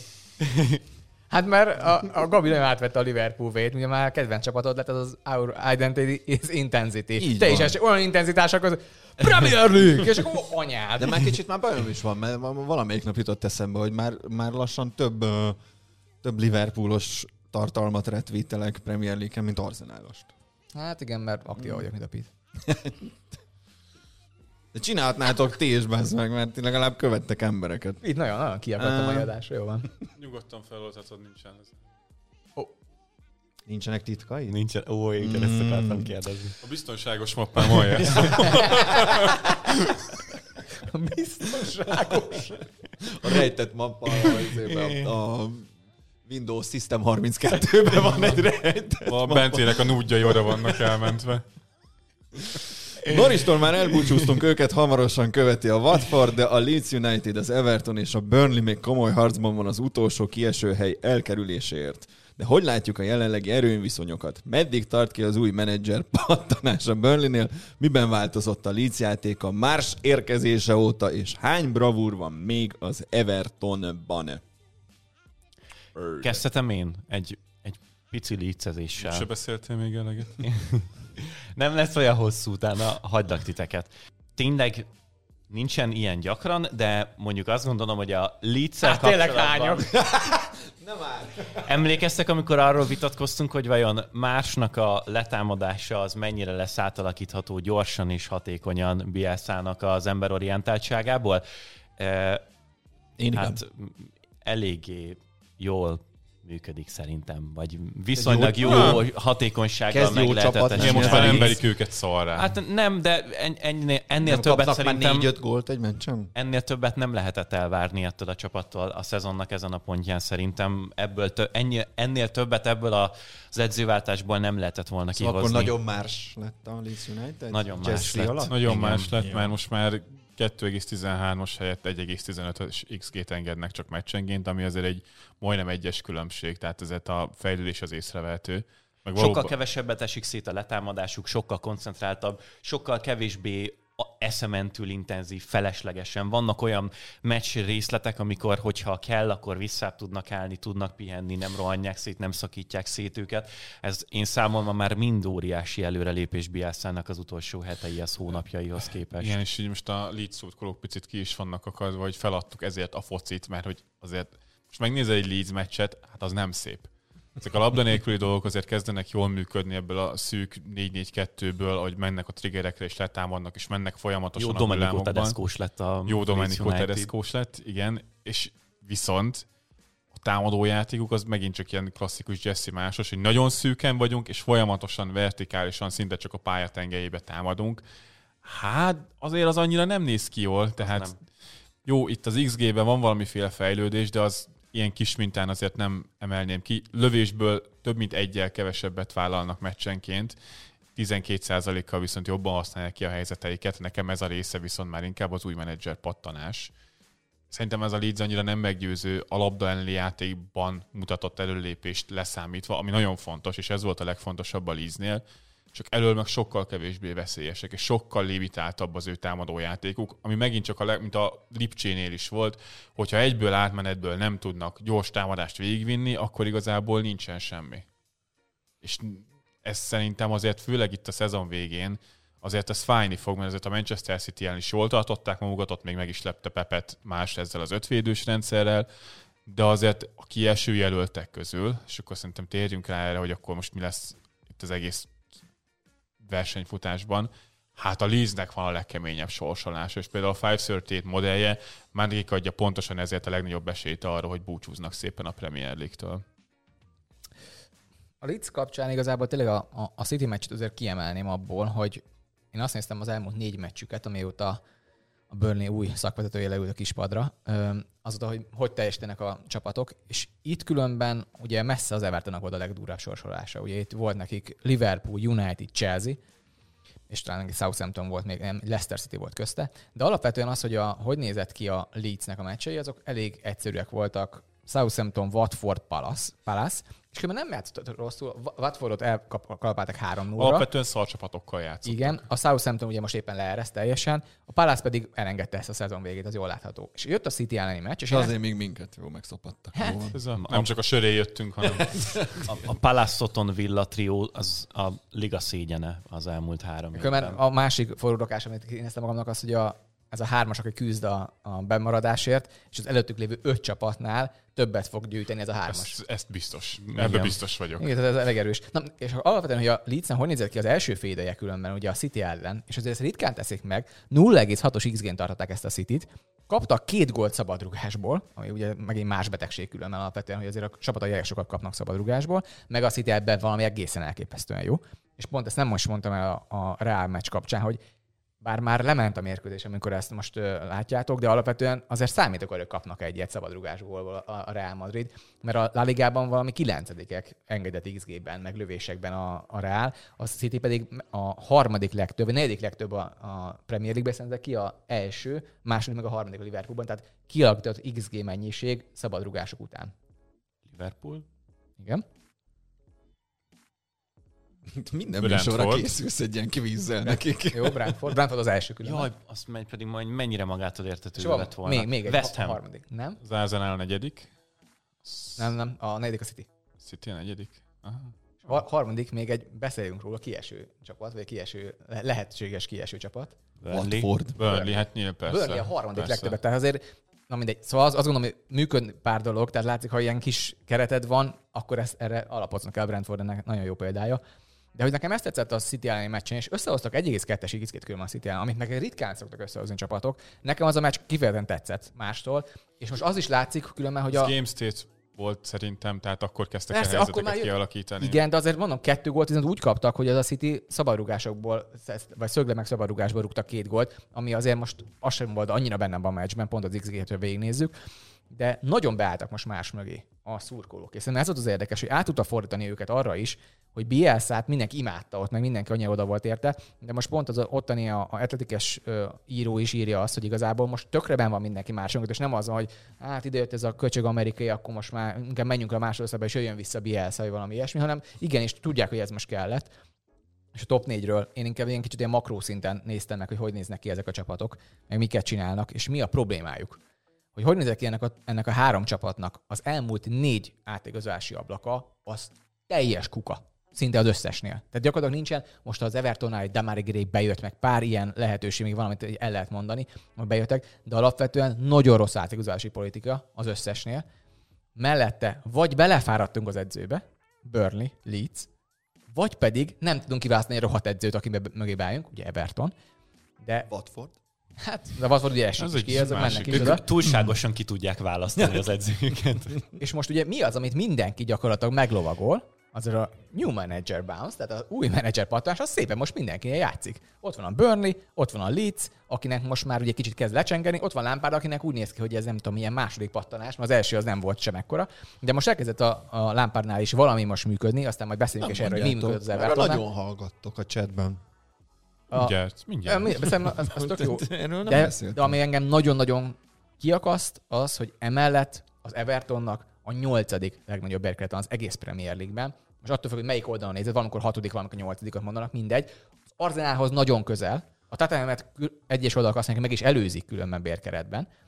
De valami a Burnley-nél duplázák, tehát a Burnley-nél kétszer akkora bérkeretük van, a Leedsnél négyszer akkora bérkerete van ennek a csapatnak, és ugyanott tartanak, mert tele vannak annyira oda nem illő játékosokkal, hogy az elképesztő. A Leedsnél és a Burnleynél pedig ott van nagyon sok már belefáradt játékos ebbe a rendszerbe, akiket igenis ki kell emeljél ebből, vagy új játékosokat behoz, hogy valami impulzus legyen, és szerintem ezért segített az edző rajtuk, és ezért működött az új menedzser pattanás, mert kaptok valami új impulzus, ami belefáradtak, hogy mi történik. Bielszával ugyanaz a csapat jön gyakorlatilag továbbra, és ezért van ennyire alacsony a bérkeretük.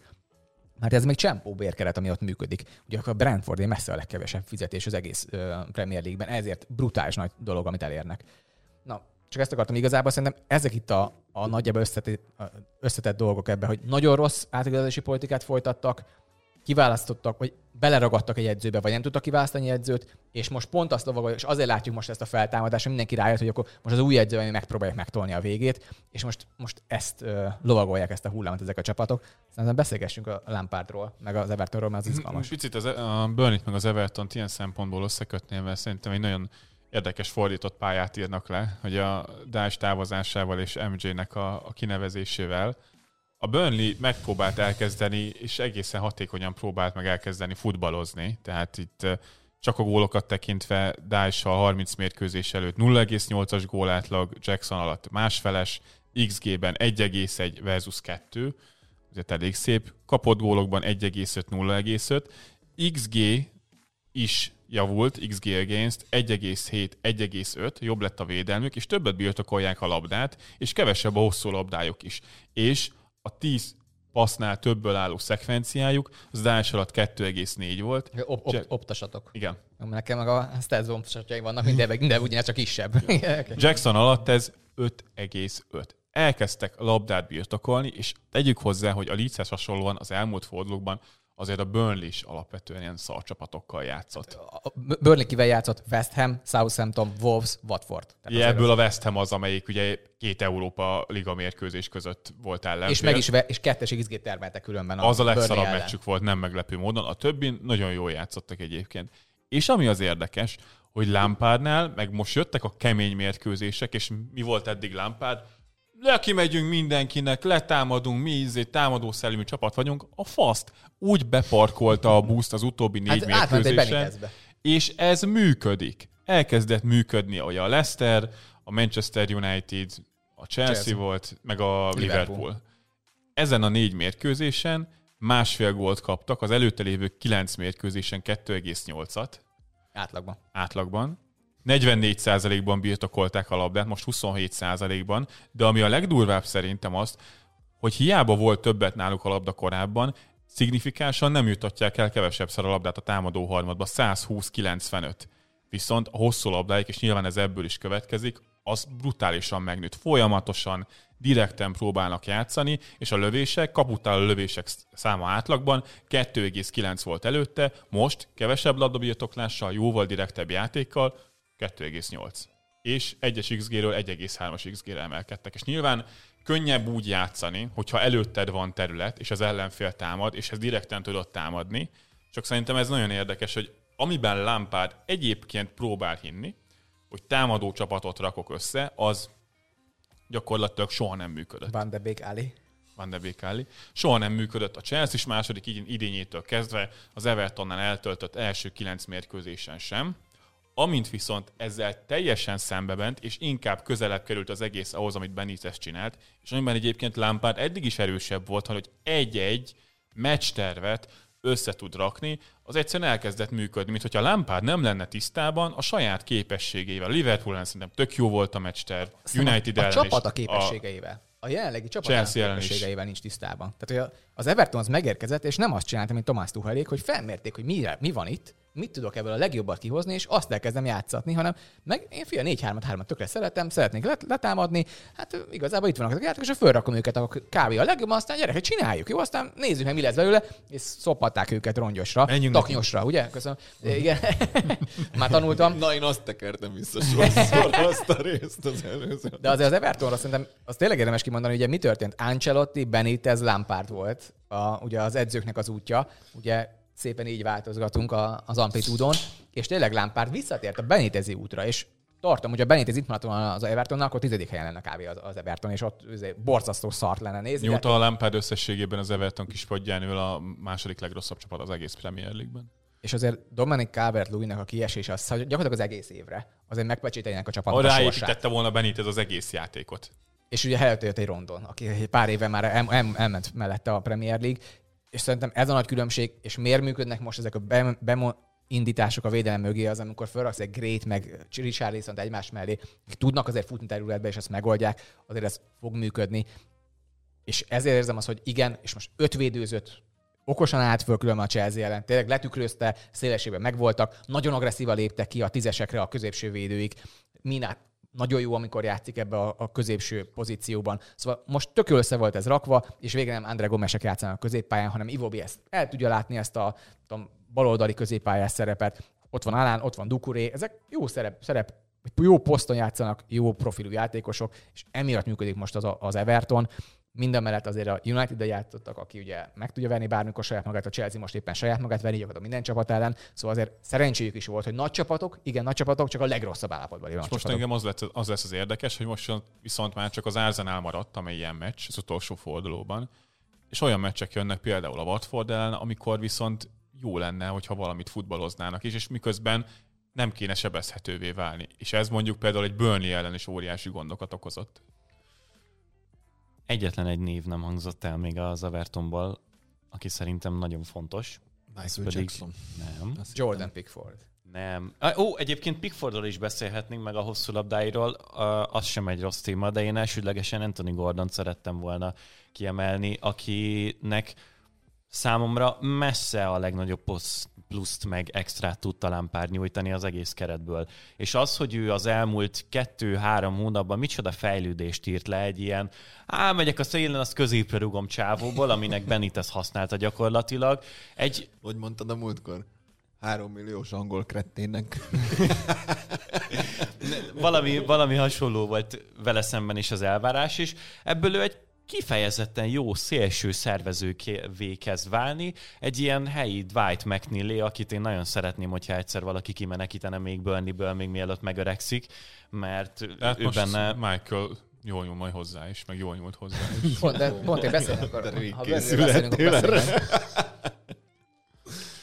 Ennyi? Nem csak, hogy a Burnleyről beszélünk, akkor beszéljünk McNeilről, meg a pozíciójára, meg ugye ez, Jó. ez meg, megváltozott. Én, én szerintem ez a két sávó nagyon hasonló, még hogyha nem is ugyanazon az oldalon játszanak, és mind a kettőjüknek nagyon jól áll. Csak tényleg Gordonnál én nekem ez ilyen nagyon kitűnik hétről hétre, hogy még az első fél évben, meg tavaly is Ancelottinál is azt éreztem, hogy egyszer-egyszer be volt dobva. Hát ügyes ez a srác, egész jól cselezget, meg tudja kerülni a védőjét a szélen, és akkor tolt középre a calvert meg a Rondónnak, meg a Richarlisonnak, meg nem tudom, és hogy egyrészt tök jól lő távolról, kifejezetten veszélyes a kapura, szerintem van is érzéke a góllövéshez, és mellette másfajta passzokat is kioszthat most Lampard alatt, ami tök jó, hogy ezt így észrevette benne. Szóval McNeil. Ho, ho, Bocsi, jöttem azt, hogy tök jó, azt így észrevettem benne. nem lepődtem nem. volna meg. Magadból indulsz De- ki, mi? hol máshol, mint a Premier league van az, hogy a brazil válogatottnak a két játékosa éppen küzd azért, hogy ne ehessenek ki a másod, másodosztályba, ugye Rafinha és Richarlison, de ami történik a Burnley-nél szerintem az nagyon érdekes, mert azért nem az történt, hogy akkor most ugyanaz a 4-4-2 van, tök ugyanazt játszunk, mint ami eddig volt Sondáson, hanem egy kis változások vannak benne. Ugye például változás az, hogy Dwight McNeilnek a szerepköre, aki átkerült a bal oldalról, aki klasszikus szélső, leviszed a szélre, aztán rúg be középre a Weghorstnak, átkerült jobb oldalra. Sokkal többet jön befelé, sokkal többet ez. Ha megnézzük az adatait, ugye ez a shot creating action, tehát hogy olyan akció, ami után lövéssel zárul ö, utána, ez kettő és fél volt nála. Most az elmúlt mérkőzésein háromszor csinálta, meg hatszor, meg öt ilyen le- lehetőséget is teremtett. A progresszív labdacipeléseiben majdnem duplázza azt, hogy mit kezd el hozni a jobb oldalról, mint amikor bal oldalról csak lerúgom a szélre és beadom középre. Valami, nekem tetszik Vidra is, különben most megint tízesbe kezdtek el játszatni, az különben jó, mindig jól áll a Burnleynek, hogyha van egy ilyen játékos, a kicsit visszafelé lép a középpályára, és Weghorstnak ugye beszélgettünk a fejpárbajéről. Az elmúlt három meccsen a fejpárbajénak a 5 per 3, a nyert pár- párbajok 4 per 3 és 6 per 3. Tehát látszik, hogy egyrészt sokkal kevesebb lett, ami nagyon jól áll neki, és amikor nem szar helyzetben, csak felrugdosom rá, és igazából próbálja megtartani, mert ebben nagyon jó Chris Wood, de Weghorst nem jó ebben. És amikor mi történt, amikor megpróbálták a Watford ellen 11 per 3. Tehát ez látszik, hogy használd már azt a játékos normálisan, és most elkezdték használni. McNeilnek is ez a, nekem kicsit inkább már ezes, mint, mint Anthony Gordonra mondanám, hmm. hogy ilyen befelé tud húzni, és be tudja adni ezeket a labdákat pont felé, ő vagy Zies, ő is hasonló szerintem egy kicsit ebben, talán inkább Zies felé, mint, mint Mares felé. Én azt mondanám, mert be tudja húzni befelé, és ezeket a labdákat is be tudja osztani középre. Nekem most tetszik, amit csinált a Burnley, és ezért mondanám, hogy én most azt mondanám, hogy ők maradjanak, mert ezt tessen ki bárki más. Amióta McNeil felkerült a Burnley-nek a felnőtt csapatához, azóta kifejezetten megfigyelhető az, hogy, és ezzel nagyon ilyen kisebb 10-es, 15-ös meccses bontásokra, én ezt nagyon sokszor néztem, hogyha a Burnley-vel kapcsolatban valamit kellett nézni, mert hát messze ő volt az elmúlt három szezonban szerintem a legérdekesebb játékosuk, amíg Korné meg nem érkezett, és igazándiból azt tűnt fel mindig, hogy amikor rá volt kényszerítve sérülések, vagy az ellenfelek miatt arra, és Dács azt kérte tőle, és jól mondtam, hogy több érintése legyen a pálya mélyebb Mélyebbre. szakaszában. Oh. A, a, nem bírod, tehát kész, ennyi. Ennyi, ami is nem tudok normálisan végigmondani semmit.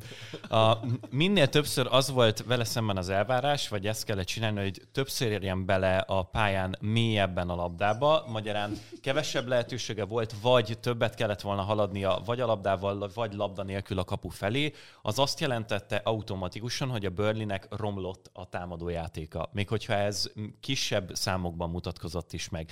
És igazándiból megnélt minél többféleképpen, akár labdacipelésre, akár passzolásra használni, és ezt megtenni azért jobb esetben mondjuk jelen pillanatban a jobboldali félterületben magasan, a támadó harmadban, az azt jelenti, hogy a te egyik legveszélyesebb támadó fegyveredet a lehető leginkább kiaknázod. És ez egy nagyon fontos kulcs a Burnley szempontjából, mert tényleg most oké, okay, hogy így Kornéval, meg, meg Véghorsztal egy picit mégiscsak könnyebb, mint amikor a korábbi években J. Rodriguezzel kellett szórakozni a szerencsétlennek, és nem csináltott más, mint hogy küldözgethette befelé a labdákat.